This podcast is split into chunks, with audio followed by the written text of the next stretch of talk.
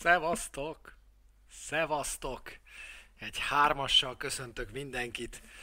Azért gyűltünk ma itt össze, hogy miután tegnap megbeszéltük a derbi előtt, hogy mi várható, és az elég jól sikerült, most megbeszéljük azt is, hogy mit láttunk a derbin. A kép már valamivel jobb, a fények már valamivel jobbak, a hangra még egy picit várni kell, de az is előbb-utóbb jobb lesz. A játék hátul egy picivel már jobb volt, a játék előrefelé az elmúlt egy-két hétben semmivel nem volt jobb, de egy picit kellett várni, és sokkal-sokkal jobb lett, hiszen a Róma 3-0-ra megnyerte a Láció elleni derbit, most pedig itt a Falka ösztönben megbeszélünk mindent a mérkőzéssel kapcsolatban, egy picit az előtte volt dolgokról, egy picit pedig arról, ami utána volt, meg persze bőven-bőven a mérkőzésről, mert igyekeztem a meccset szétszedni tegnap óta. Habár Tegnap este ért engem egy meglepetés még a derbi után, de erről majd egy picivel később. Most viszont arról, hogy szavazás van, ez a szavazás már elindult, és ez a szavazás arról szól, ami a legforróbb téma Rómában azóta, hogy befejeződött a derbi, egészen úgy két órával ezelőttig. Ez a legforróbb téma pedig az, hogy mi történik majd Temi Ébrahemmel, mert eddig is gondolkoztunk azon elég sokat szerintem, itt is beszéltünk róla, hogy vajon azt a 80 millió eurós visszavásárlási árat azt a Róma kalkulálhatja? Nem kalkulálhatja? Vissza akarja majd vinni a Chelsea Temi Ébrahemet? Itt marad Rómában Temi Ébrahem? Érdemes erről is beszélgetni, de hát az elmúlt két órában, amióta eldőlt, hogy Pablo Dybala, Pablo Dybala nem fog hosszabbítani a Juventusszal, és a Juventus nem fog hosszabbítani Dybalával, Azóta már a legforróbb téma Olaszországban az, hogy Nicolo Zaniolo az első számú kiszemeltje a Juventusnak az ő pótlására, és az a Zaniolo, aki a Láció ellen óriási meglepetésre egyetlen egy percet sem töltött a pályán, vajon valóban Dybala utódja lesz vagy sem. De mivel ez egy nagyon-nagyon pozitív műsor, ezért mi inkább Temi Ébrahemmel foglalkozunk, és nem azért gyűltünk össze, amit Jazz ír, hogy közösen küldjünk egy Temimest Züminek, de azzal is foglalkozunk majd, hogy Zümivel hogyan éltük meg ezt a közös közvetítést, hogyan éltük meg ezt a mérkőzést. Azok kedvéért, akik akkor még nem követték a Sport TV szériák közvetítéseit, jó régen volt, majdnem 10 éve, amikor mi Zümivel először közvetítettünk együtt, akkor én voltam a rosszabbik végén ennek az eredménynek, mert akkor egy bomba nagy ledezma góllal megszerezte a vezetést a Láció az első félidőben, és éppen arról beszélgettünk Zümivel tegnap, hogy vajon ott a második félidőben volt két gól, vagy az első után már 2-0-ra vezetett a Láció, és abban maradtunk, hogy 1-0 volt a szünet, és aztán jött két gól, azóta nem volt időm megnézni, de igazából mindegy is, az a meccs a Róma szempontjából mindenképpen jobban nézett ki, mint ez a mérkőzés a Láció szempontjából. Nagyon nem akarok előreugrani, a szavazásból nagyjából olyan 6-7 perc még hátra van, úgyhogy arra biztatok mindenkit, igazából nem már csak 3-4, úgyhogy arra biztatok mindenkit, hogy szavazzatok, meddig marad Temi Ébrehem 2023 nyaráig, vagy tovább. Miért van ennek jelentősége? Azért, mert hogyha 2023 nyaráig marad, akkor feltételezhetjük, hogy a Chelsea lehívja ezt a bizonyos visszavásárlási lehetőséget 80 millió euróért, visszavihetik Temi Ébrehemet 2023-ban. Sokat gondolkoztam azon, hogy vajon ebbe Ébrehemnek mekkora beleszólása lesz, és azt gondolom, hogy mivel Ébrehem szerződése tovább szól, mint 2023 értelemszerűen, ezért bár nem láttam ezt a szerződést, és nem is fogom látni, de sajnos, és ez nekünk rossz hír, azt feltételezem, hogy, hogy a fizetésével együtt menne vissza, illetve hát nyilván akkor vállalná a visszamenetet, hogyha a Chelsea azt jócskán megemelni, de erre mindenképpen lesz lehetősége majd a Chelsea-nek. Ebből a szempontból lesz egy pici beleszólása abba Ébrahimnek, hogy marad Rómában, vagy pedig visszatérne Londonba, ha addig továbbra is így játszik, és ha a Chelsea-nek szüksége lesz majd Temi Ébrahimre és 80 millió eurót, ami azért azt gondolom, hogy egy nagyon-nagyon nagy pénz, még az Abramovics féle Chelsea mércéjével is kifizetnek-e egy olyan játékosra, kifizetnének-e egy olyan játékosra, mint Temi Ébrahim. Az erről szóló szavazás mindjárt lejár, és majd a nem sokára meg is nézzük a lehető legjobb pillanatban, hogy szerintetek, szerintünk mi lesz Temi Ébrahemmel majd. Az 51. Falka ösztön összejött nekünk tegnap délután 4 órakor, okosan a Forma 1-es rajtra időzítettem, de hagytam, hogy mindenki megnézze a rajtot, és aztán utána megbeszéltük az öt legfontosabb kérdést a derbivel kapcsolatban, és egy picit most büszke vagyok magamra, mert párat azért sikerült eltalálni. Na nem mintha olyan hatalmas nagy megfejtés lenne, hogy egy derbin a helyzet kihasználáson rengeteg minden múlik, de az, hogy a helyzet kihasználása a Rómának tökéletes kell, hogy legyen szinte ezen a mérkőzésen, az ült. Az, hogy Temi Ébrahemtől egy kolosszális meccs kell, hogy nyerni tudjunk, az is ült. És hogy egy bitang agresszív játékra lesz szükség a Rómától, szerintem az is ült, és meglepett szerintem José Mourinho nagyon sokakat. Nem csak azzal a harcmodorral, amiben felküldte a Rómát a pályára, hanem avval az összeállítással is, amivel végül jött. Ennek az összeállításnak pedig három érdekessége volt. Úgy tűnik, hogy ma e szám köré csoportosul minden. Az egyik a bal hátvéd pozíciója, pontosabban a három belső védő előtt a bal oldali szárnyvédő, és ez Zalewski lett. Ugye lehetett volna Vinya, lehetett volna El. Én azt gondoltam, hogy Zalewskit az Udinéz elleni meccs után nem meri meghúzni José Mourinho. Aki látta az Udinéz elleni meccset, az tudja, hogy Zalewskit folyamatosan támadta az Udinéze. Azt tudja, az látta, hogy ezt az oldalt nézték ki maguknak, és, és mindent megtettek azért, hogy Zalewskit elbizonytalanítsák, mindent megtettek azért, hogy, hogy ez a gyerek ez fogja magát és, és, és összezuhanjon. És valahol sikerrel is jártak, hiszen bár Molina nagyon eltalálta azt a labdát, de mégiscsak, mégiscsak arról az oldalról kaptuk a gólt, úgyhogy úgyhogy ebből a szempontból nem sikerült túlságosan jól a sztori. Nem úgy, mint Bencsics Márk hétvégéje, aki egyébként most folyamatosan a római élményeiről számol be nekem, mert hogy Márk ott volt a derbin, de ezzel majd egy kicsivel később foglalkozunk. Szóval, ez volt az egyik fontos lépése José Mourinho-nak, hogy bevállalta Zalewskit, aki fantasztikusan helytált ezen a mérkőzésen, akit nem lehet nem dicsérni azért, amit ezen a meccsen nyújtott, de azért, hogy őt betették a csapatba, azért pedig José mourinho és az edzői stábot illeti hatalmas nagy dicséret. A másik húzása az volt, hogy a középpályát megerősítette Zanioló kárára. Zaniolót kivette, és ha, ha szigorúan egy az egyben nézzük, akkor Zaniolót kivette, és Oliveirát rakta be a helyére. Azt a középpályást, akiről bennem, őszintén szólva, hogy most én is hamut szórok a fejemre, bennem az alakult ki az elmúlt időszakban, mióta ő megérkezett, hogy az Empoli ellen jó lesz, majd a Salernitana ellen jó lesz.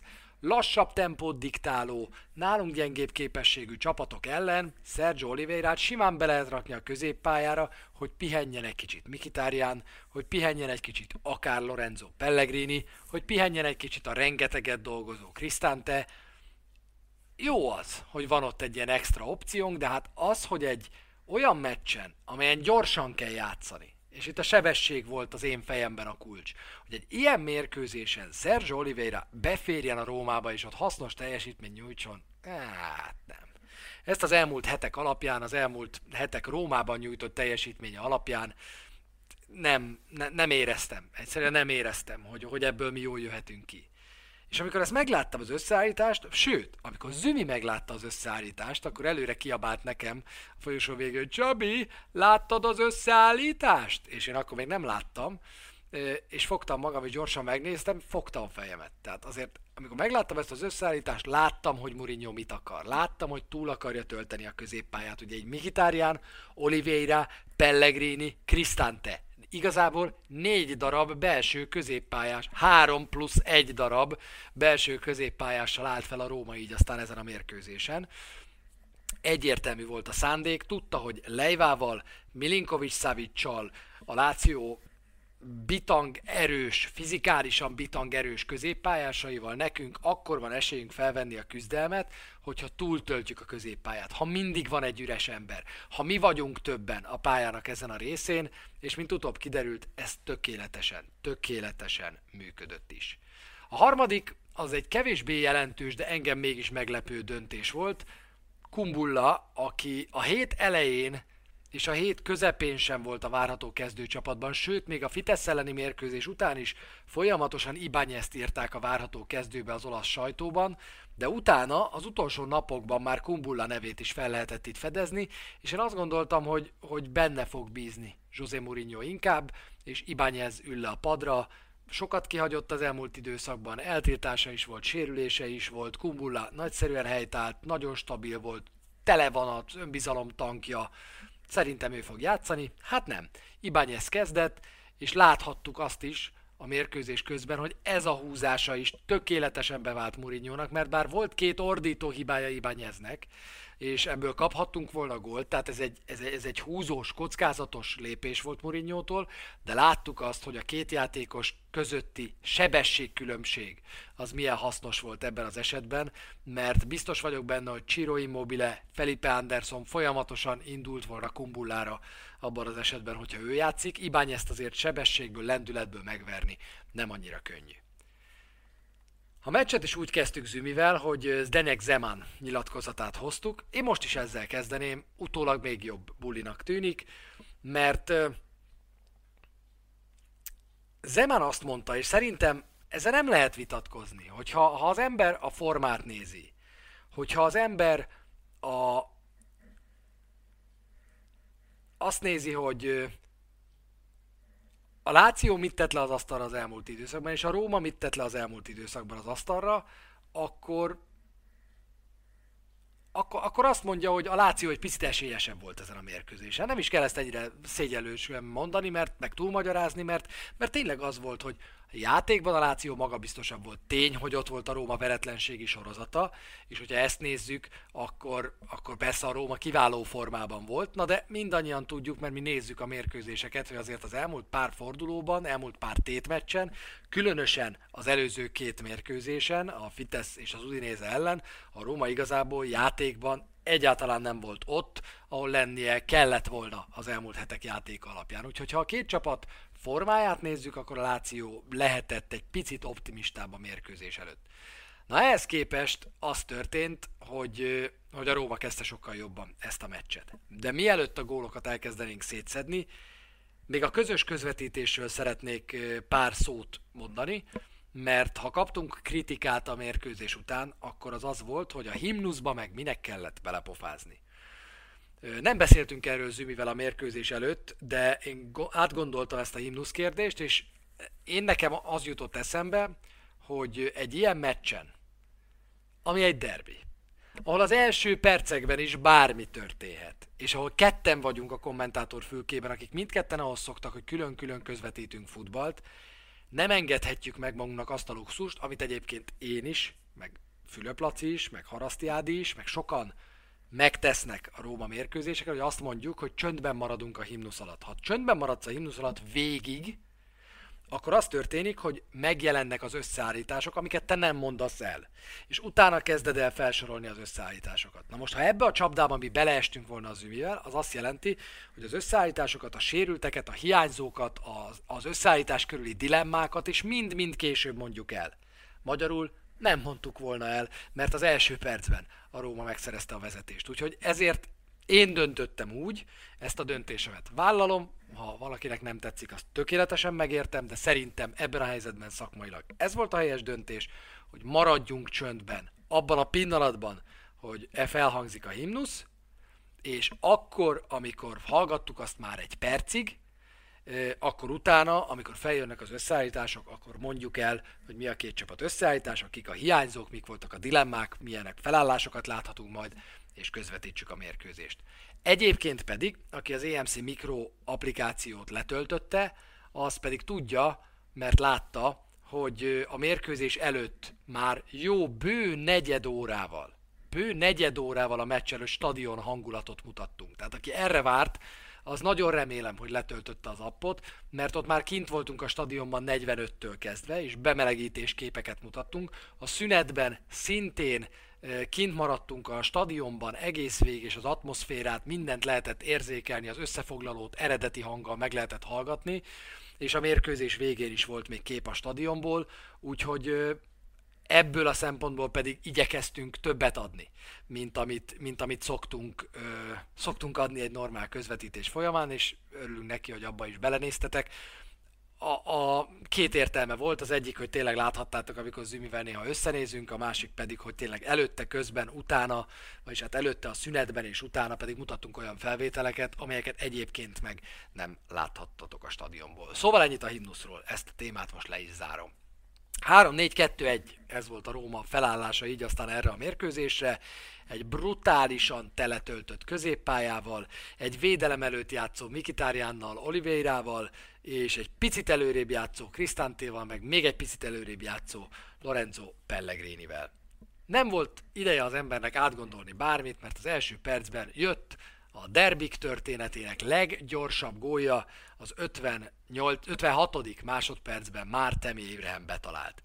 És még az is belefért, hogy előtte Ácserbi összeszerencsétlenkedjen egy szögletet. Kérdeztem Szümitől a meccs előtt is, meg beszélgettünk aztán közben, sőt Zümi a közvetítésben is mondta, hogy ő Smallingban azért bízik, hogy benne van egy olyan hiba, mint mondjuk az Inter ellen. Én meg mondtam neki, hogy én meg Ácserbiben bízom. Hála Istennek Ácserbi már ugye a 30. másodpercben szállította azt, amit a tavaly májusi derbin is szállította, amikor Edin Dzeko megkerülte őt. Tehát, hogyha Edin Dzeko valakit meg tud kerülni, azt bárki meg tudja szerintem kerülni, nem elvéve semmit Edin Dzsékótól, de hát nem a robbanékonyságáról híres Dzsékó, Ácserbi sem. Ezúttal is bizonytalankodott, és jött egy szöglet. És aztán ebből a szögletből megszületett a derbik történetének leggyorsabb gólya.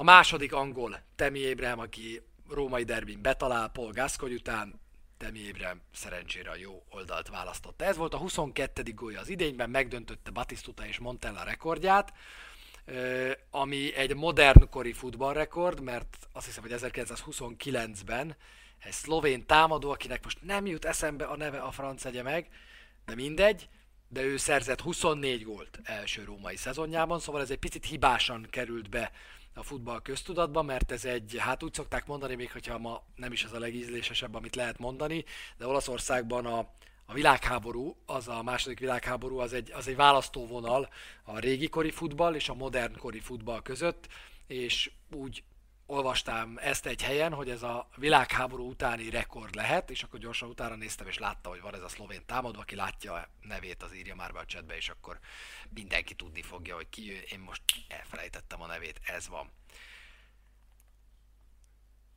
Megelőzte tehát Batistutát és a lelátón helyet foglaló Vincenzo Monderas, Rodolfo Volk, így van, köszönöm szépen Hispánnak. Szóval megelőzte ezzel Montellát és Batistutát is, és ő lett a háború után minden idők legjobb, első római, leggólgazdagabb első szezonját produkáló Róma játékosa. Rudi azt mondta a szünetben, Rutka Rudi, hogy, hogy nem ért avval egyet, hogy benne, és bírom egyébként, hogy Rudi az, aki mer vitatkozni egyébként, meg szeret vitatkozni, mert tudja, hogy a viták általában előre viszik a beszélgetést. És Rudi mondta azt, hogy ő nem ért velem egyet abban, hogy Strakos egy picit benne van ebben a gólban, viszont a röviden álló Felipe Anderson ö, szerinte benne van ebben a gólban, vagy az az edző, aki Felipe Anderson állítja oda. Meg tudott engem győzni. Ma nagyon sokat nézegettem ezt a jelenetet, és itt azt a pillanatot látjátok, amikor a keresztlécet érinti a labda. És ez a labda nem egy ívelt labda volt, ez egy élesen, tökéletesen középre rugott szöglet volt és én annyiban módosítom a véleményemet, de ehhez nem jó a screenshot egyébként, videót kell nézni hozzá, nézzétek meg akár a Sport TV összefoglalóját a Facebook oldalunkon, vagy a szériá YouTube-ján. Ez egy bitang jó szöglet. Egy, egy, egy ezerből egy szöglet. És, és, és tulajdonképpen én arra jöttem rá, hogy ezt a gólt a Láció nem tudta elkerülni. Azért nem tudta elkerülni, mert itt már Ébrehem üresen van. De előtte Ébremen volt ember, csak ugye mindenki látta, hogy a rövidre jön ez a labda, ezért a Láció ugye kapott így gólt a Rómától, tehát pontosan tudták, hogy mi általában a rövidre rúgjuk a szögleteket. Hogy ezt Pellegrini így akarta, vagy nem, azt sose tudjuk meg. Szerintem a rövidre akarta egyébként odaívelni Ibányez, Mancini és Ébrem felé, nem véletlen, hogy ott egy vonalban helyezkednek a Róma játékosok a kapu előtt, de de a keresztlécről jött le a labda, és mivel minden Láció játékos elmozdult a rövid felé, Temi Ébrem meg ott maradt a hosszún, rápattant a combjára, vezet a Róma. Akárhogy nézem, nem tudta elkerülni ezt a gólt a Láció. Tehát lehet egymásra mutogatni. Lehet a védőknek egymásra mutogatni, de egyszerűen reflex az, hogyha rövidre jön a labda, akkor egy kicsit beljebb húzódsz, és ott hagyod az emberedet. Lehet Strakosára mutogatni, ahogy én tettem, de annyira élesen jött középre a labda, hogy egyszerűen nem érhette, nem érhette el, nem érhetett oda. És lehet Felipe Andersonra mutogatni, aki ott áll a röviden, ez szerintem tök fölösleges, mert ezt Shaquille O'Neal nem fejeli ki. Ezt Kevin Durant nem fejeli ki. Ezt uh, Rudy Gobert nem fejeli ki. Tehát azért az egy 241 magas kapu. Tehát ezt, ezt oda ember nem tud felugrani, hogy megfejelje a kapufát, amikor a szöglet zászlónál áll, nem hogy Felipe Anderson, és ez egy, ez egy elkerülhetetlen gól volt szerintem. Onnantól kezdve, hogy ez a labda rácsattant a keresztlécre, a Láció ezt a gólt nem tudta elkerülni. És milyen jó, hogy nem tudta elkerülni.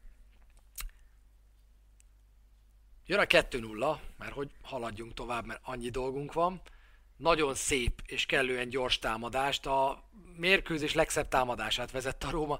Nem, mintha ezzel sokat mondtam volna, mert olyan nagyon-nagyon sok szép támadás nem volt ezen a mérkőzésen. Itt pedig azt a pillanatot láthatjátok, amikor Karsdorp középre teszi a labdát. Ezt csak azért állítottam meg, mert sokszor veszem elő a Rómát azért, hogy létszám fölényes helyzetből a védelem képtelen lezárni megfelelően a passzávokat, a szögeket. Most a Lációval történik ugyanez. Ha megnézitek, Kárzdorpat középre 1, 2, 3, 4, 5 Láció védő van ott, és igazából három római játékos van olyan helyzetben, Temi Abraham, Pellegrini, aki éppen visszalép, és Oliveira, hogy ebből lőni tudjon nem sikerül jól olvasni ezt a helyzetet a Lációnak. Előtte egyébként gyönyörű volt a, a labdája Krisztánténak, amivel Mikitárián találta meg a jobb oldalon.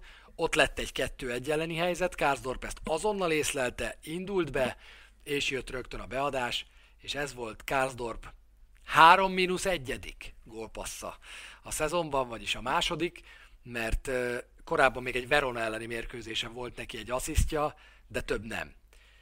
Ezen a héten is szerencsére ez volt a második gólpassza, mert a Fitesz elleni Európa Liga, Európai Konferencia Liga mérkőzésen is betalált.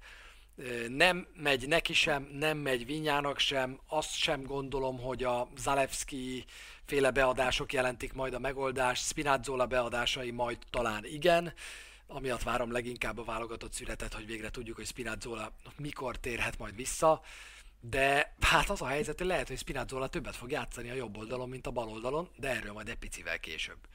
Szóval 2-0, Krisztántéje a kulcspassz. Érdemes volt megfigyelni azzal, hogy egyel többen voltunk a középpályán a Lációnak, döntéseket kellett hoznia. És az egyik ilyen döntés az az volt, hogyha többen vagyunk mi a középpályán, hogy ki az, akire a legkevésbé figyelnek. És én úgy láttam, hogy leginkább Krisztánte volt az, akit, akit ugye leginkább föladott a Láció, akin a legkevésbé voltak szorosan rajta.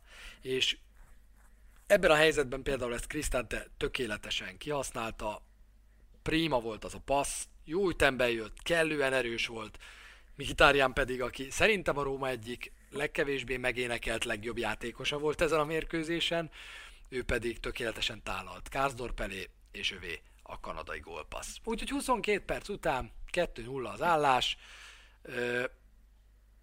Én ott ülök, mosolygok, kicsit zavarban érzem magam, és azt mondogatom magamban, amit mondtam az 51. fal köztőben is tegnap, hogy amikor nekem rossz megérzéseim, rossz előérzeteim vannak egy mérkőzéssel kapcsolatban, idén akkor megy a csapatnak. Idén akkor megy a csapatnak. És úgy tűnik, hogy, hogy most is ez van.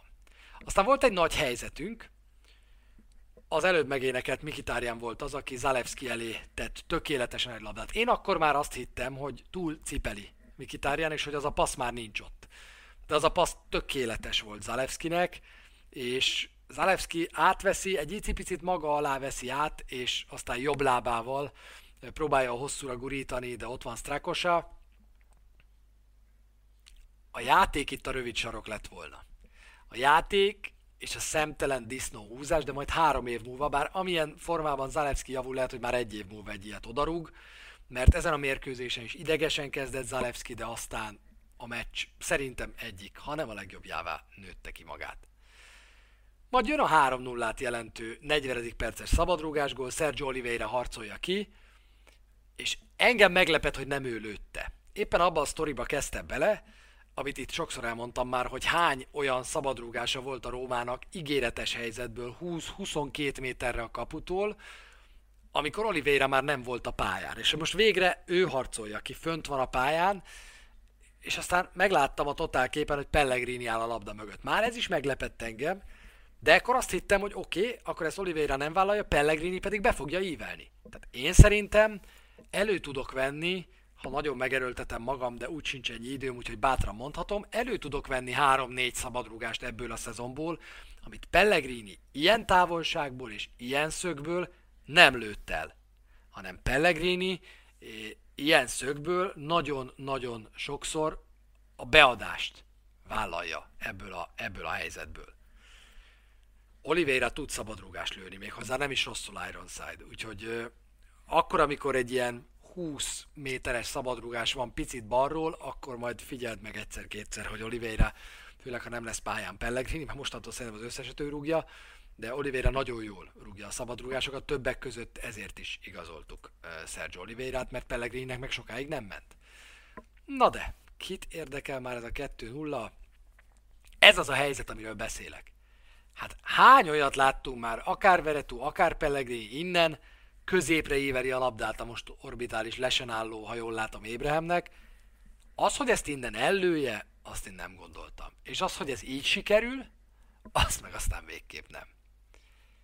Semmi pejoratív gondolat nem volt bennem, amikor azt mondtam, hogy Szári cigije nem férne ott el. Nem arra gondoltam, amire ti gondoltok, de értem, hogy így jobb a poén. Én tényleg csak arra a kis rágott csikre gondoltam, amit, amit láttunk a szájában pár perccel korábban. Lorenzo Pellegrini irgalmatlanul eltalálta ezt a szabadrúgást, és ezt, ezt, ezt, nem, ezt nem sejtettem, hogy ez meg fog történni, hogy Pellegrini, Pellegrini onnan betalál és ellövi. Visszautalnék arra, amit Rudi, Rutka Rudi a szünetben mondott, hát ő meg erre mondta azt, hogy Strakosa egy picit ebben benne van. De hát nem volt olyan videó az iPad-en szerintem, meg olyan behúzott vonal a szabadrúgás elemzésekben, amit Strakosa megkapott, ami alapján arra gondolhatott volna, hogy Pellegrini innen ki fogja rúgni a rövid felső sarkot. Mert az első idei szabadrúgás gólja a Kájári ellen, az, az, az eléggé hasonló volt. De hát sokkal közelebbről és egy sokkal jobb, szög, jobb szögből. A második a Juve ellen nem ilyen volt.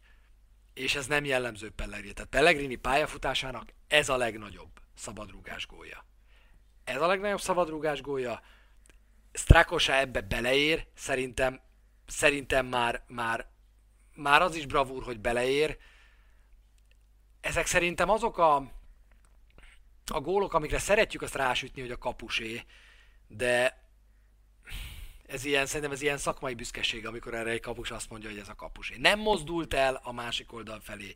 Irgalmatlan erős a lövés.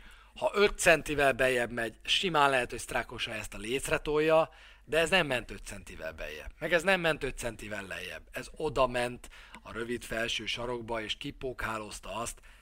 Én szerintem ezt nem lehet megfogni. És azt se gondolom, hogy Stelea benne lett volna Krutka Rudi góljában a románok ellen a 2-2-es mérkőzésen, oké, okay, az bejebb volt, meg közelebbről volt. Hát nem tudom, szóval nekem ez nem kapusgól, de hát kit érdekel? 3-0, és ezután készült az a felvétel a lelátón, amit most én nem hoztam el nektek, de szerintem nem kell, mert mindenki agyába beégett, aki szereti a Rómát, ahogy Francesco Totti áll a lelátón, és egy ilyen Hát a legtöbben azt állapították meg, hogy egy ilyen kaján mosoly ül az arcán. Én nem ezt láttam. És azért volt fura, mert vagy 10-15-en ezt írták, hogy jó, hogy mosolyog az öreg, hogy na, tessék, ez egy szép szabadrugás gól és 3-0 Láció ellen. Erre a szabadrugásra én is büszke lettem volna. Én tudjátok, mit láttam az arcán? Azt, hogy basszus, de ott lennék én is a pályán. És az engem egy icipici reménnyel tölt el, mert azt tudjuk most már, hogy Friedkinék mindenképpen szeretnék Tottit és Derossit is visszahozni a Rómához, és egyre többször tűnik fel a lelátón, egyre jobban érti szerintem azt a szakmát, amit még nem értett Moncsi mellett, hiszen játékos ügynöksége van, hiszen van játékos a Rómánál is. Szerintem, ha a Róma fiatal tehetségekbe szeretne bizalmat fektetni, már pedig minden jel arra utal, hogy szeretne. Nem, De Rossi ezen a meccsen nem volt ott, a válogatottal volt már Mancini stábjával, úgyhogy ő nem volt ott ezen a mérkőzésen, Montella és Totti volt ott. De hogy szeretné Tottit és De Rossit is visszahozni a Róma, az biztos.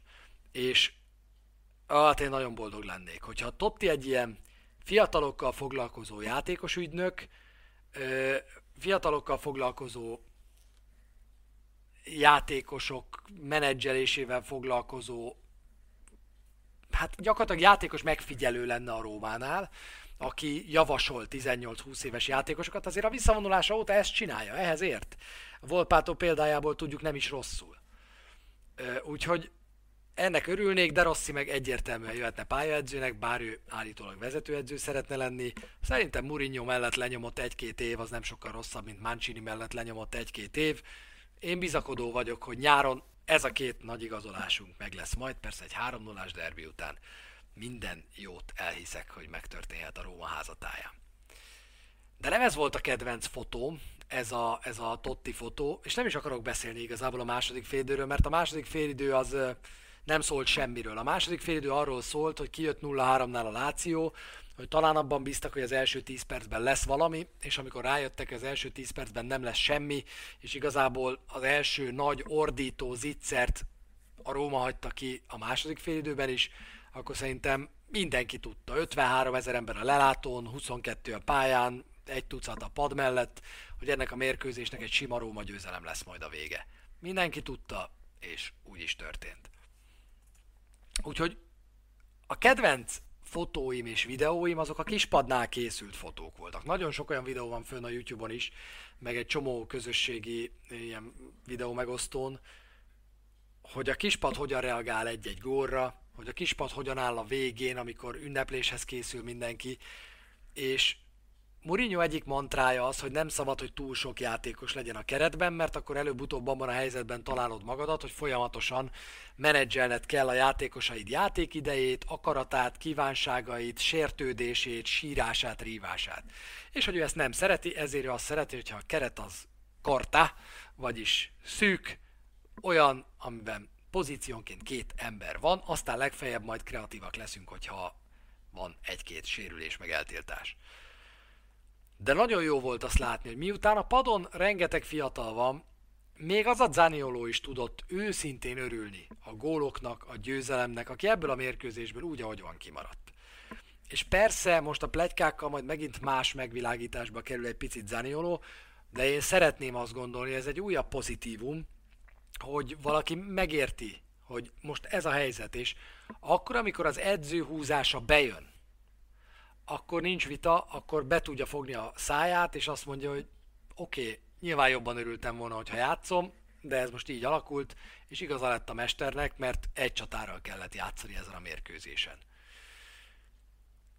Azt is bizonyítja, nem, az is bizonyítja ezt, hogy a meccsről még volt egy felvétel, amikor szintén megtalálható a YouTube-on, akkor Mancini és Mourinho Ébrahim második gólja után 2-0-nál vitatkoznak az oldalvonalnál. Kijön Mancini, és annyit lehet látni, hogy mintha valami négyest mutatna Murinyónak, és hogy aztán, hogy hogy álljanak fel. Tehát biztos, hogy valami taktikai megbeszélés volt kettejük között. És Mourinho szemmel láthatóan azt mondja, hogy nem, húzzál vissza szépen, Mancini pedig azt mondja, hogy oké, okay, de én szóltam, és aztán visszamegy szépen. Sokatszor láthatjuk azt, hogy Mancini és Mourinho között meccs közben egy ilyen pozitív feszültség van. Mancini szerintem Mourinho meghosszabbított keze a pályán, most már egyre inkább ezt érzem, még akkor is, hogyha egy icipicit, icipicit a frászt iszonyatosan fegyelmezetlen, de, de Mancini az, aki, aki a legjobban látja, érti, akitől talán a legjobban elfogadja Mourinho azt, amit a pályán lát, meg aki hajlandó is elmondani ezt Mourinho-nak, és én ezt nagyon örültem, amikor láttam, meg azt is, hogy aztán Mancini azt mondta, hogy hát jó mester, ha nem, akkor nem, akkor én megyek vissza, de van egy ilyen folyamatos párbeszéd, legalább egy játékos és Mourinho között, és Mourinho nem azonnal visszaküldte, hanem meghallgatta, és utána mondott nemet. Rutin. Eljutottunk az értékelésekhez. Azért nem hoztam osztályzatokat, mert mindenki tízest kap. Rui Patricio. Nem nagyon volt dolga ezen a mérkőzésen Rui Patriciónak. Az, hogy Ciro Immobile ezen a meccsen egyszer fordult szembe a kapuval. Helyzetbe szinte nem került. szinte nem került. Amikor került, akkor azt vagy megoldotta a védelem, vagy Rui Patricio egy esetben, nem bravúrral, mert arra nem volt szükség, de védeni tudott. Az első fél időben, az sok mindent elmond. Az első fél időben a Lációnak így, hogy abból az indításból, amit szépen átvett Immobile, de aztán Ibányez utolérte, nem lett lövés, így kimondhatjuk, hogy nulla gólszerzési lehetősége volt a Lációnak, gyakorlatilag nem volt. Kapura lövésük volt végül, de az is azt hiszem a 35. perc után érkezett. Rui Patricio pedig folyamatosan rendet tartott a védelemben. Akkor is, amikor a Láció eljutott a 16-osunkig, és akkor is, amikor mondjuk Ibányez fegyelmezetlenséget követett el. Fontos ezzel kapcsolatban elmondani, hogy az első félidő végén a szurkolókat is leintette Mourinho. Emögött a sztori mögött pedig az állt, hogy 3-0-nál már, ugye a 40. percben jött Pellegrini gólja, a Róma visszaszerezte a labdát a középkezdés után, és elkezdtek hátul passzolgatni. És a közönség pedig elkezdett olézni. Erre mutatta Mourinho, mint utóbb kiderült, hogy ezt most fejezzétek be, és a meccs után el is mondta, hogy ő utálja, hogyha oléznak a, hogyha olézik a közönség, mert egyszerűen ez annyira, ez olyan, mintha meg lenne a meccs, mintha megnyertük volna a meccset. Egyrészt tiszteletlen az ellenféllel szemben, másrészt pedig olyan hibák következnek belőle, mint Ibányez hibája. Mert hiszen az olét folytatni kell, akkor kell, hogy menjenek tovább a rövid passzok, akkor nem lehet előre bombázni a labdát, és Ibányez ebbe a hibába esett bele, amikor lecsapott a labdára, ha jól emlékszem, akkor szintén, hát talán immobile volt az, és lett abból egy újabb ilyen fél lehetőség a Lációnak, de, de ezt nem szabad megengedni maguknak. Rui Patricio viszont rendet tartott hátul, és jól leüvöltötte Ibányez fejét például mind a két komoly hibájánál az első félidőben. Mancini-ról beszéltem, e, igazából tette a dolgát ezen a mérkőzésen, nem nagyon lehetett észrevenni Gianluca Mancinit, ami nagyon jó hír az ő esetében, mert általában azért vannak problémák vele. Volt egy helyzet, amikor ugye egy kicsit meg, meg, megsimogatta az ellenfelét, de az nem volt annyira vészes, mint amennyire vészes lehetett volna. Smalling a Tuti Meló szintén 82%-kal passzolt a mérkőzésen, 5 felszabadítása volt, két labdaszerzése volt, háromból három párharcot nyert meg, nyert meg, Smaldini volt, Smaldini volt ezen a mérkőzésen, ahogy őt jobb mérkőzései után becézni szokták. Ibányez volt az, akit fejben a legkevésbé éreztem élesnek a csapatból, tulajdonképpen ő volt az egyetlen, aki fejben nem volt annyira éles, bár voltak kulcsszerelései, mondom, mint Immobile átvételénél, de volt két hibája, amiből baj lehetett volna. Ha nagyon meg akarnám nevezni a mezőny leggyengébb Róma játékosát, akkor talán, talán őt mondanám. Ez egy tízes osztályzatra jó, ugye? Kárzdorp. Végre. Kárzdorpnak egy kicsit könnyebb lett a dolga azzal, hogy volt egy időszak, amikor Pedro játszott ugye az, az ő oldalán, a meccs legnagyobb részében Pedro játszott az ő oldalán, és Pedro befelé ment. Pedro folyamatosan befelé ment. Pedro szerintem többet kapott labdát a pálya középső harmadában, mint a bal harmadában és ez megkönnyítette Kárzdorp dolgát, mert Marusic pedig nem tudott feljönni, és itt tulajdonképpen Kárzdorpnak védekezésben a Láció megoldotta a feladatait. Nem az ő oldalát szondázgatta a Láció. Második gólpassza a héten, második gólpassza a bajnokságban, nagyon érdekes lesz, amikor Spinazzola visszatér. Miért lesz érdekes, amikor Spinazzola visszatér? Na ehhez pedig a bal hátvéddel kell foglalkoznunk, én már így fogom mondani, nem érdekel. Zalewski. 36-ból 30 passzió. 6 labdaszerzés. A párharcai több mint felét megnyerte a 20 éves, épp hogy 20 éves lengyel. 9 győztes párharca volt. 16 párharcban volt benne ez a srác úgy, hogy nem játszotta végig a mérkőzést. A helyezkedése, és ezt a közvetítésben is elmondtam, hogy a helyezkedése milyen jó és hogy mennyire játékintelligens, és hogy a passzsávokat hogy zárta le. Azt mindennél jobban megmutatta, hogy amikor bejött helyére Vinyá, háromszor került mögénk a Láció. Annyiszor, nem tudom, kettővel többször, háromszor kerültek mögé. Kettővel többször, mint, mint Zalewski pályán léte idején. Fantasztikusan érett játék volt. Egy pici bizonytalansággal az elején, ott ugye egy támadásnál kétszer is rontott, ideges volt, de amikor ezt levetkőzte, onnantól kezdve a Róma egyik legjobbja volt. Pedig rajta próbálkozott a Láció végig. Ugyanazt próbálták meg, mint az Udinéze, Felipe Andersonnal, én is ezt tettem volna valószínűleg, de állt a sarat. És, és, és, és a végén már vagányság és keménység is volt benne.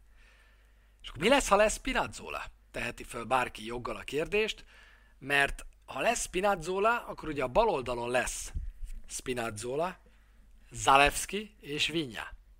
Van egy létszám feletti urugvái válogatott játékosunk, aki most is elmegy a válogatottba, ennek azért örülünk, mert az magasan tartja az árát. A másik oldalon pedig az fog történni, hogy van egy Kászdorpunk, egy Maitland Nilesunk, és ne felejtsük el egy Spinazzolánk, aki ugye jobblábas bal hátvéd, tehát bármikor tud a jobb oldalon játszani. Maitland Niles szerintem a Róma nem fogja megvenni, tehát nekem most egy nagyon meglepő számot kellene mondani az Arzenálnak, amiért a Róma helyében megvenném Maitland Niles-ot, mert egyelőre semmit nem mutatott. Nincs könnyű dolga, éppen a derbire megnéztem, hogy azt hiszem 8 mérkőzést játszott, és 4 különböző pozícióban játszotta őt eddig Mourinho. Nem ez a recept, amit az orvos felír, hogyha be akarsz illeszkedni egy új csapatba, de ettől függetlenül semmi extrát nem mutat Maitland Niles, egy igazi, szürke Premier League játékosnak tűnik nekem. Persze, ugyanazt el kell mondani vele kapcsolatban, mint Abraham-mel kapcsolatban. Nem az a helyzet, mint Oliveiránál, aki egy, hasonló futballközegből, kultúrából jön, kettő, sokkal rutinosabb, három, azonnal tud bizonyítani, hiszen gólokkal, gólpasszokkal a pálya közepén a kapu elé érkezve sokkal könnyebb bizonyítani, mint két-három jó szereléssel a jobb hátvéd vagy a bal hátvéd posztján. Ettől függetlenül, bár nem akarok igazságtalan lenni Maitland niles kapcsolatban, szerintem ilyen jobb hátvédet találunk az olasz piacon sokkal olcsóbban, mint amennyiért őt el lehetne hozni. Vagy nincs is rá szükség? Mert ha azt mondjuk, hogy van a bal oldalon Spinazzolánk és Zalewskink, és Vinyánk, és ez nekünk így jó, és Zalewski és Vinyá lesz a két bal hátvéd, akkor Kászdorp és Spinazzola a két jobb hátvéd, és köszönjük szépen, meg vagyunk két-két emberrel, hirtelen nem is annyira rosszul. Nézzük a középpályásokat. Krisztánte. Az a Krisztánte, aki nagyon sokat kap, hideget, meleget, minden tőlem, és tőletek is, tőletek talán többet, mint tőlem. Kilenc megszerzett labda. Kilenc megszerzett labda. Egy kulcspassz a második gólnál, ami szerintem a legfontosabb gól volt a mérkőzésen. Értékű, és őszinte leszek, nem tudom megmondani, hogy hogyan érték, nem tudom megmondani, hogy hogyan kellene jól használni Brian Cristantét, de valahogy biztos lehet. Hát találja ezt ki Mourinho. Szerintem nagyon kell figyelni Cristante játékát, hogy abban meglássuk a hasznosságot. De hát majd meglátjuk, hogy mi történik. A következő Oliveira, a fekete lovag running joke-ot remélem a gyaloggalobos utalás azért mindenkinek megvolt, anélkül, hogy kimondtuk volna. Szóval a fekete lovag jól őrizte a hidat. Szerintem jól őrizte a hidat. Nem kellett kiegyezni döntetlenben. Kiharcolt szabadrúgások, agyonrúgták, rafkós volt, lemaradt, ha kellett amennyit ő hozzátehetette ez a derbi, az azt hozzátette. Ha az volt a terv, hogy legyen még egy akarnok emberünk a középpályán, akkor ezt ő szállította. Ugye neki a sebességével van baj, meg egy picit a körülményességével, de ezeket nagyon jól leplezte tegnap. Igazából nem tette próbára a Láció azt, hogy a Róma mennyire tud fejben, meg lábbal gyorsan gondolkozni és játszani.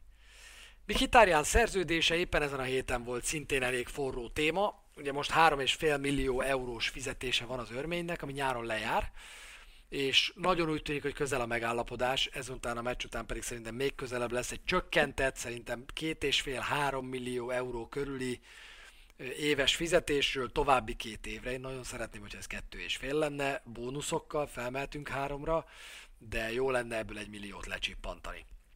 Szerintem maradnia kell, nagyon bizonyít Mikitárján, egy számára nem túl jó pozícióban, esélye nincsen, hogy megint 20 fölött végezzen, mint tavaly gólokban, gólpasszokban összesítve.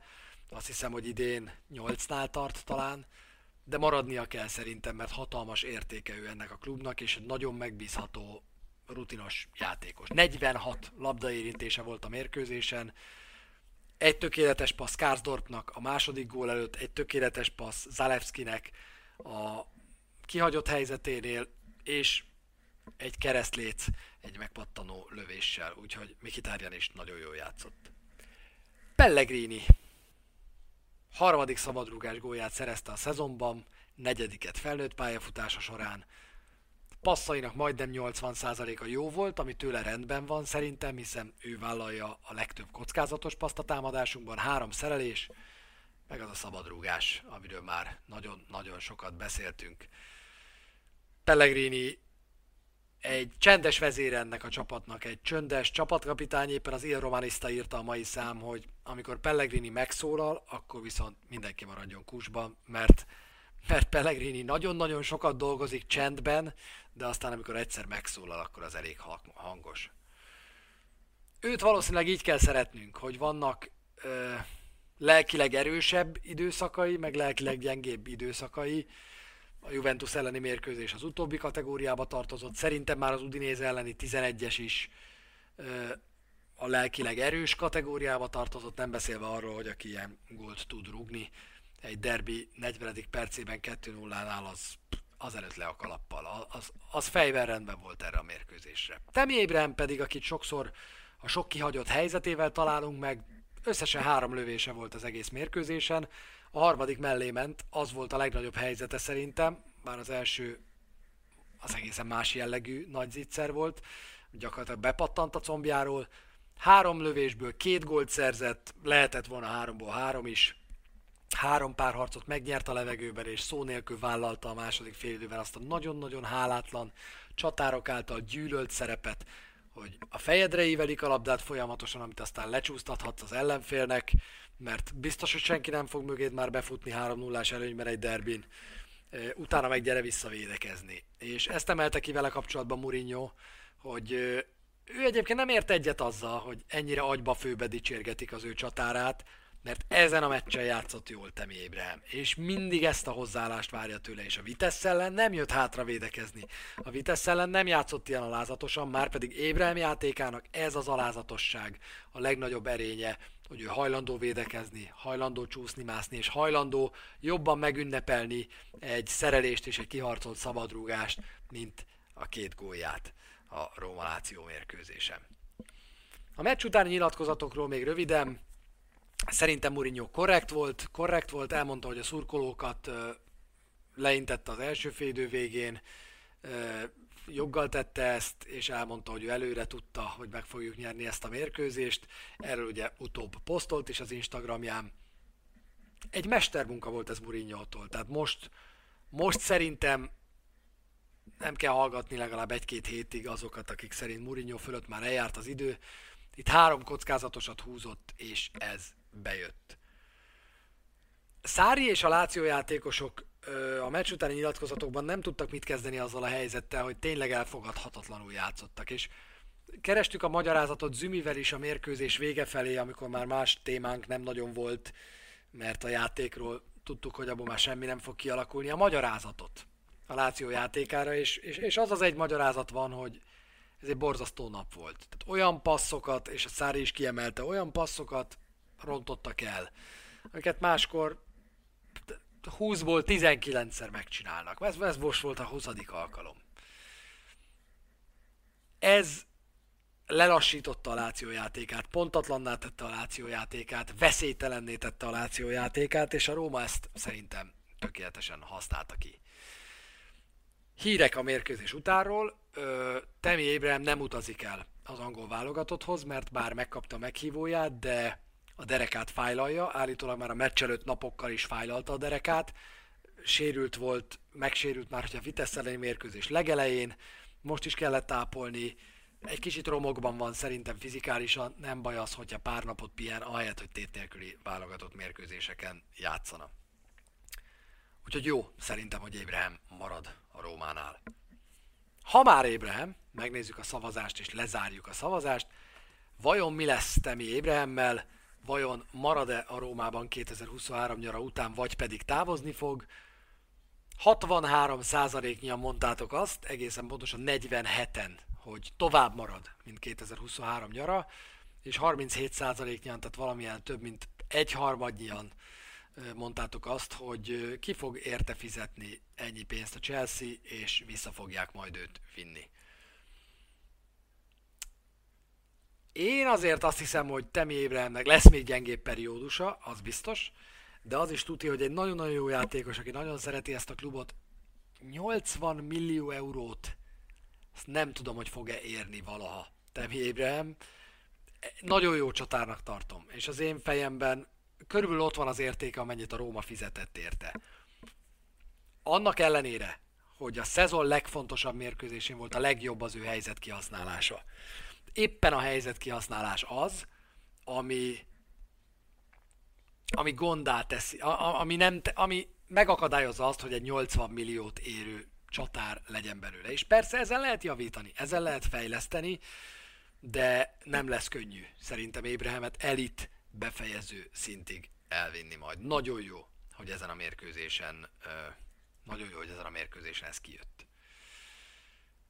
Hát ennyi körülbelül, és írja Mike Bayern, hogy megérte nézni a derbit, utána meg a jó, jó, jó El is jó volt, nevettem. Hát megmondom neked is, meg XPP6-nak is, aki kérdezi, hogy mi a Barca Realról a véleményem, hogy én egy kockát nem láttam abból a mérkőzésből. Azt terveztem, hogy hazajövök a meccs után, és megnézem, amennyi még hátra lesz belőle, azt én itthon szépen egy fogom magam, és a kis Tuzlánszki pilzdenemben, amihez mindenkinek jó egészséget kívánok. Megnézem majd. Nem ez történt. Azért nem ez történt, mert még az alámondó előtt álltam, és német Peti kollégámmal beszélgettem, hogy mentünk ki, Zümi kérdezte, hogy ki közvetíti az NBA-t? Hát mondom, mit tudom én? Fogalmam, az biztos, hogy nem én. Nekem ugye az a megállapodás, hogy egy hétvégén egy eljub van, meg egy mérkőzés, hogy az olasz meccs vagy NBA, az hetente változik. Nem tudom, hát Ádi, nem tudom, Ricsi, de hát ő a Juvét közvetítette, nem tudom, valaki biztos. Zümi el, én meg ott maradok, beszélgetek, egyszer csak Zümi jön vissza. Csabi, keresett már téged a Sasa mind a két telefonodon, te vagy az NBA. Mondom, ne hülyéskedjél már. Most, most, most szivat a 3-0 miatt, hát nyilvánvalóan ez van. De hogy én vagyok az NBA-t szórakozzám. De hidd már el! Ránézek a telefonomra, nem fogadott hívások Szaszától, hát mondom, a Szasza viszont nem szórakozna ilyesmivel, akkor mégiscsak az lesz a helyzet, hogy ez a mérkőzés én leszek, és öregem kiderült, hogy igen, én maradtam az NBA beosztás is, úgyhogy volt bő fél órám, hogy felkészüljek a kiváló Memphis Grizzlies Houston Rockets mérkőzésre, amiről mindenki tudta, hogy mi lesz annak a mérkőzésnek a végeredménye, amire az egyetlen egy játékos, akiért érdemes, na, ez nem igaz így, de aki, akiből felkészült vagy automatikusan, mert folyamatosan látod, az nem játszik, Jamorant, ugyanis sérülés miatt pihentették a térdét, úgyhogy gyorsan fél óra alatt felkészültem abból a mérkőzésből.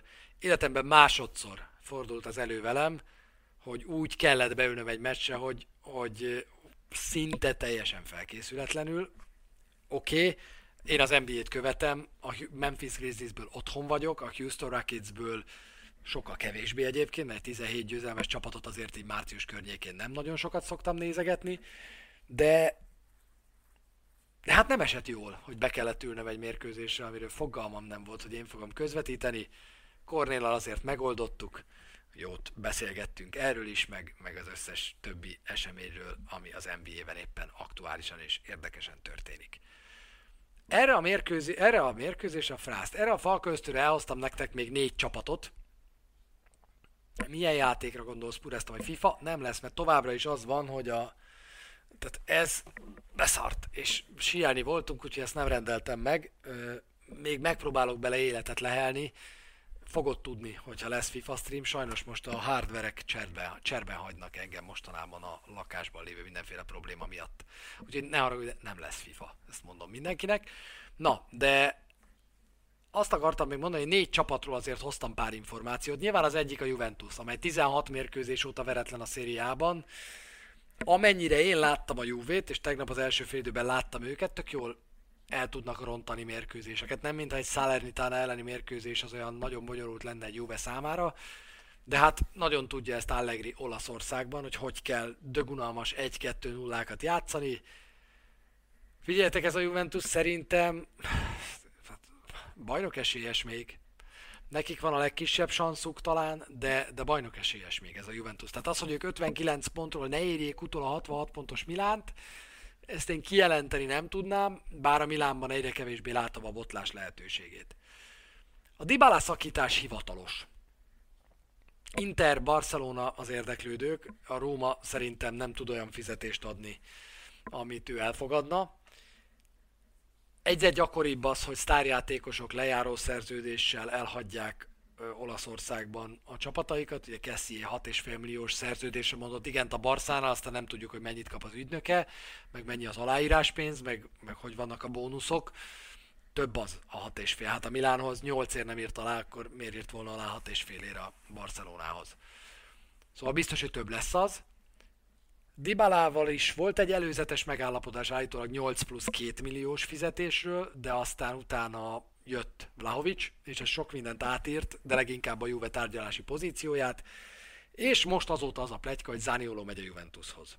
Nem mondhatjátok, hogy nem kezdtelek el készíteni titeket erre az eshetőségre, mert, mert elkezdtem. Nem érdel lakom, Janeska elkezdtem a felkészítést. Dib, uh, Dybala, Zaniolo, Juventus szurkoló, gyerekkora óta. Tudjátok, hogy ebből mi következik. De azt, hogy 40 millió euróért a Juventus el tudná vinni, mint amiről az első plegykák megjelentek, azt a lehető leghatározottabban elutasítom. Holnap, vagy holnap után találunk egy Tottenhamet, egy Newcastle-t, egy Chelsea-t, egy Barcelonát, egy Real Madridot, amelyik azt fogja mondani, hogy Zaniolóért én adok 70 millió eurót. Kellene, e, egy valamiért szurkolhatunk, és ezért őszintén tudunk szurkolni, tovább meg én se látok. Legyen egy brutálisan jó tavasza Zaniolónak. Erre van most szükség.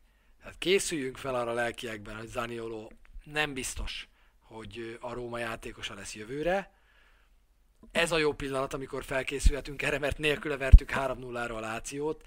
Én nagyon nem örülnék, ha Zánioló távozna, de hogyha, de azért ő fejben nem, nem, tehát ne, nem kalkulálható úgy, mint egy játékos, aki túlságosan ragaszkodna a Rómához. És, és ezt meg is lehet érteni, hát basszus, Juventus szurkoló. Hát ha a Juventus hív, hogy Dybala pótlása legyél, akkor menni akarsz készüljük fel arra, hogy Zaniolo el akar majd menni a Juventushoz. Hozzunk ki ebből egy jó dílt, arra pedig az kell, hogy ahhoz pedig az kell, hogy neki egy jó tavasza legyen, mert minden góllal 2-3 millió eurót nőni fog az ő értéke. Kell, kell, egy, kell egy hízelgő, kell egy hízelgő ajánlat, a 40 millió euró nem az. Az 50 millió euró lehet, hogy hízelgő ajánlat, ezért mondom, hogy nem a jelenlegi formája kell nekünk, egy sokkal jobb forma kell Zaniolótól, és akkor tudunk érte sokkal többet kapni. Ha ő elmegy, nevet nem tudok mondani, Zoli, volt egy név, akit nagyon szívesen látnék a Rómában, ő pedig Antonin Barak a Veronából, tök más pozíció, de őt szívesen látnám a Rómában. Na ő az a karakterű középpályás, akire nekünk szerintem szükségünk van, egy ilyen szegény ember Milinkovics Szavicsa ő igazából, viszont Zanioló helyére pedig hát mindenképpen egy, egy nagyon minőségi második csatárt hoznék. Egy, egy, egy karakterében sokkal játékosabb, Ébrehem mögött játszani képes, egy az egyben bárkit megverni képes csatár. Zaniolóhoz hasonló profilú játékos, Kiézához hasonló profilú játékost kell találni, aki nyilván egy kategóriával olcsóbb, akár Portugáliában azt gondolom, hogy Tiago Pinto sok ilyen játékost tud találni, legyen az akár portugál, akár brazil. Inter, 60 pont, egy meccsel kevesebbet játszva, ami lassan már senkit nem érdekel, ahogy ezt egyre több mém mondja el nekünk.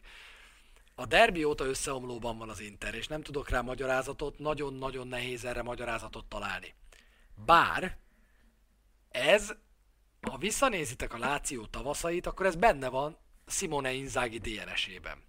Simone Inzaghi szinte minden ősszel, és erre Zümi hívta fel a figyelmemet, szinte minden ősszel a Lációval jobb teljesítményt nyújtott, mint amilyet tavasszal. És volt e között 5 7, 8 pontos különbség is. Ez 8 pont különbség az ősz meg a tavasz között azért az meglehetősen markáns. Azért az egy olyan, hát mondjuk olyan nem tudom, 30 pár ponttal számolva, az egy, ez egy egy harmadnyi, 30 százaléknyi különbség az őszöd meg a tavaszod között.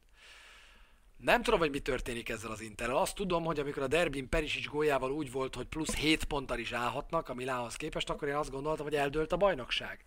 Aztán jött a zsíru dupla, maradt 4 pont, és aztán elkezdett botladozni az Inter. Az elmúlt 7 meccséből egyet tudott megnyerni ez a csapat. Lautárónak most ugye Covid fertőzése van és otthon marad, nem tudom mi zajlik az Internél, de ez most nem néz ki jól. És ha van csapat, amelyiknek a válogatott szünet jól jön, az szerintem az Inter.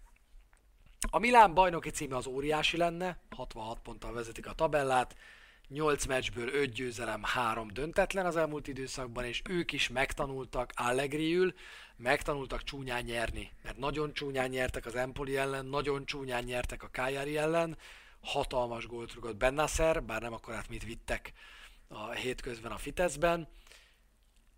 Amit én a legjobban szeretek ebben a Milánban, hogy unásig mondtam már, de tényleg túl lövik magukat. Tehát olyan szinten teljesít túl ez a csapat a játékához képest, hogy nagyon.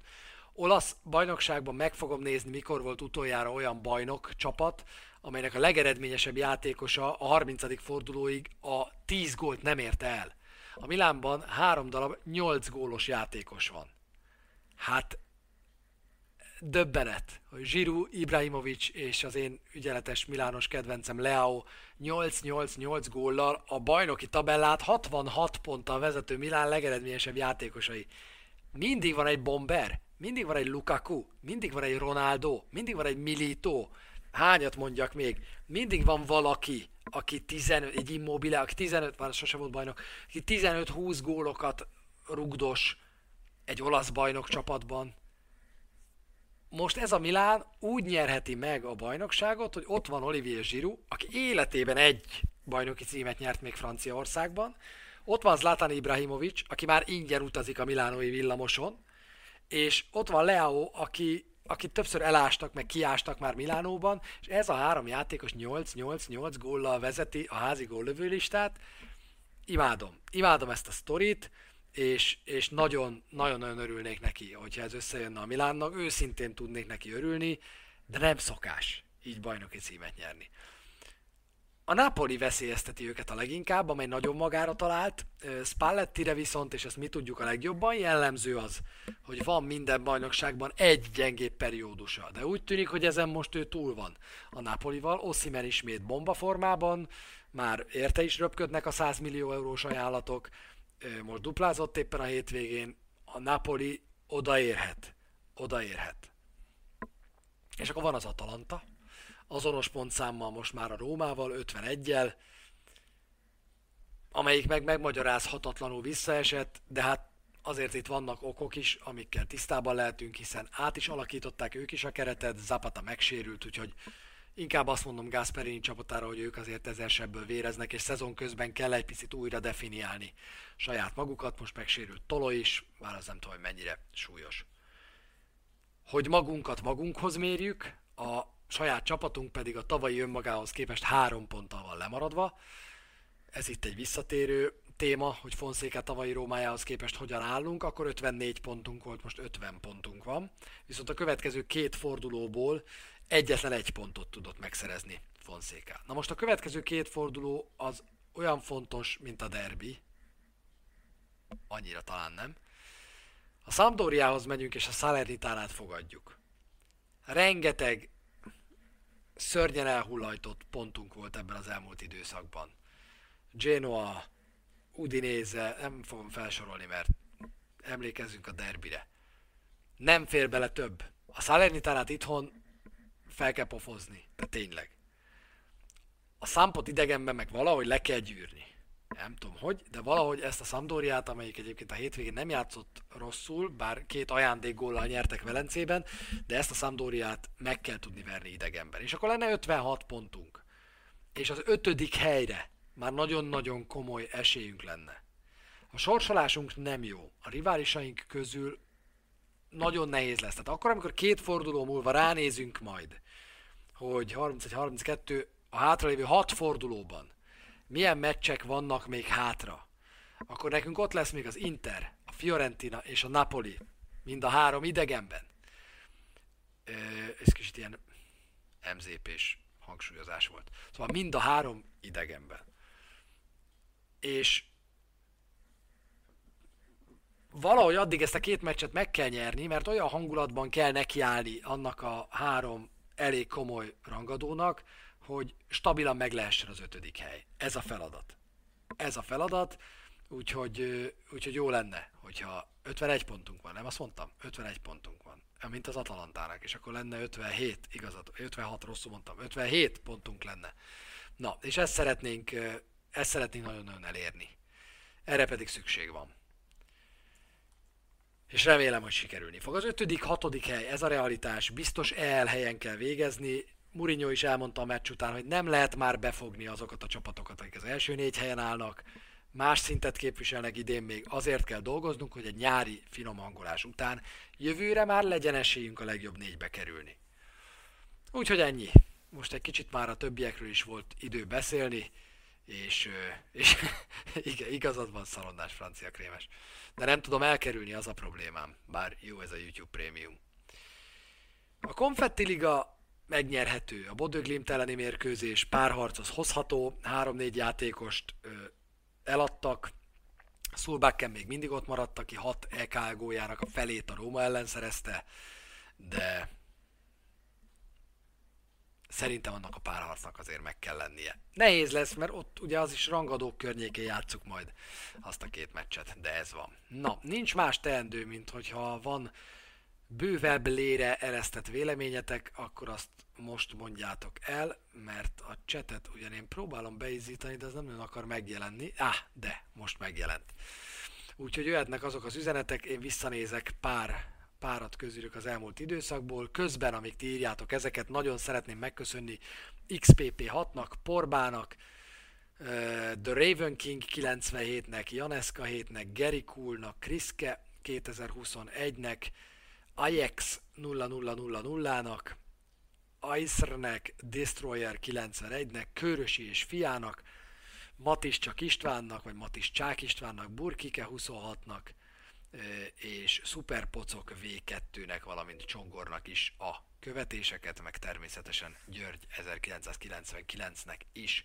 Szoboszlai Zánioló helyére, Lipcsében úgyis csak a padot koptatja, egy picit más Szerintem, ha Szoboszlait Róma játékoshoz kell hasonlítanom, akkor én azonnal azt mondom, hogy Pellegrini. Tehát szerintem Szoboszlai Pellegrini párja ebben a, ebben a Rómában. Gedest olvastam már én is több helyen, hogy nagyon szeretném Mourinho, de azért ahhoz zsebbe kell nyúlni. Azért az használhat, hogy neki mostanában, legalábbis amennyire én figyeltem, annyira nem megy a játék. Benzema, Szabálytalan volt-e Donnarumma ellen? Szól szerzetes kérdése, visszautalva még a BR-re.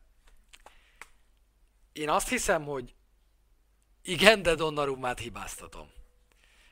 Talán Julio Sergio mondta azt, hogy van egy arany, egy, egy, egy alapszabály, amit nem szabad megszegni. A kaput felé nem fordulsz a labdával. Főleg egy ilyen téttel mérkőzésen. Úgyhogy én azt gondolom, hogy igen, szabálytalan volt, de ettől függetlenül Donnarumma ezt felkínálta, ezt a lehetőséget. Fiatalokkal lehetne pótolni Zániolót, nem szabad. Szerintem a fiatalokat jövőre jobban kell használni, többet kell használni, ezt is figyeli José Mourinho. Én azt hiszem, hogy a Ferencsiánt kölcsön kell adni, az ő fejlődése szerintem megállt és jobbat tenne neki, hogyha egy olyan csapatban tudna játszani, amelyikben ezt a sebességét jobban tudja kamatoztatni, mint a Rómában. Deulofeu egy kiváló lehetőség és ötlet Markovtól, ő vele is tárgyalt, az ügynökével tárgyalt Tiago Pinto nem olyan régen, és szerintem őt az Udnézétől nem is kellene túlságosan drágán megvásárolni, és, és Deulofeu, na, Deulofeu pont az a karakter, akire, akire szükség van. Tolisso nem kell, köszönjük Mike Bayern. tervezek kimenni valamikor Rómába egy mérkőzésre, de olyan sűrűvé válik éppen a tavaszom, hogy nem tudom, hogy ezt mikor fogom tudni megtenni. Én magamra se ismerek, de koncertjegy hegyeket vásároltam magamnak, úgyhogy, úgyhogy majd, majd meglátjuk, hogy eljutok-e. Nagyon szeretnék kimenni egy mérkőzésre, de, de nem tudom, hogy melyikre. Tehát, hogy hány olyan mérkőzés van most még hátra, amire úgy egy hajnali repülővel érdemes lenne kinézni. Nagyon szeretnék, igen. Szeretném idén még megjárni az olimpikót, mert fú, de régen voltam ott. Fú, de régen voltam ott. Úgyhogy a válaszom az, hogy egyértelműen igen, szeretnék ott lenni. Egy mérkőzésen. Vagy majd elmegyünk Tiranába, így van. Ahogy pontosan, hogy most a Jencikemben, majd elmegyünk Tiranába a konferencialiga döntőre. Nagyon sok magyar volt kinn a derbin, mondom, én is legalább három embert ismerek, akik kim voltak a derbin. Szerettem volna én is kimenni, de a közös közvetítés az jobb volt, meg a síelés is nagyon jó volt. Bala Csabának is köszönöm szépen a követést, nektek pedig az egész estés figyelmet köszönöm. Ti is ünnepeljettek, aki elmúlt 18 boncson egy sört, aki nem múlt el 18, az miért kattintott a stream elején arra, hogy ő már elmúlt 18, teszem fel a kérdést.